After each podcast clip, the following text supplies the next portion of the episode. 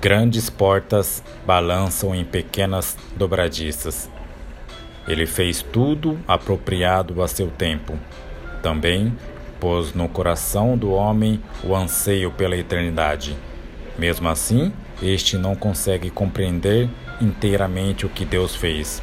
Eclesiastes capítulo 3, versículo 11. Às vezes, na vida dizemos: "Não entendo por que minha vida está indo dessa maneira".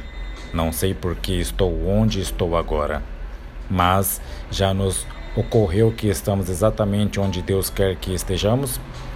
Que Ele tem um plano e um propósito para onde estamos? Esse certamente foi o caso de Esther. Sua história começa com Xerxes, o rei da Pérsia, também conhecido como Assuero, neto de Ciro, o Grande. O povo de Israel foi levado para o exílio pelos babilônios sob Nabucodonosor, que entregou seu reino a Belsazar. Quando Belsazar zombou abertamente de Deus, o julgamento veio sobre a Babilônia, que foi conquistada pelos Medopérsias. Ciro, o Grande, mudou a Babilônia para a Pérsia e libertou os judeus. Alguns voltaram para casa, mas muitos não. O povo judeu, no livro de Esther, foi aquele que ficou na Pérsia, onde Xerxes governou um grande império. Sua esposa, Vasti, era uma mulher de incrível beleza. Vasti era uma mulher de incrível beleza. Durante um banquete, bêbado, o rei deu ordem para a rainha Vasti sair usando sua coroa. Alguns comentaristas acreditam que isso significava que ele queria que ela saísse usando apenas a coroa.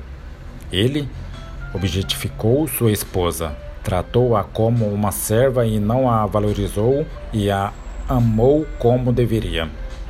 Ele queria desfilar com ela e ela se recusou. Então o rei, em sua raiva, decidiu remover a rainha Vasti e substituí-la. Deus estava trabalhando nos bastidores, reorganizando eventos e mudando mentes nos cenários mais seculares, lembrando-nos que grandes portas balançam em pequenas dobradiças. Saía Vaste, entrava Esther. Deus está no controle de sua vida e ele cumprirá os seus propósitos em seu tempo ele torna todas as coisas belas em seu tempo, não antes e nunca depois.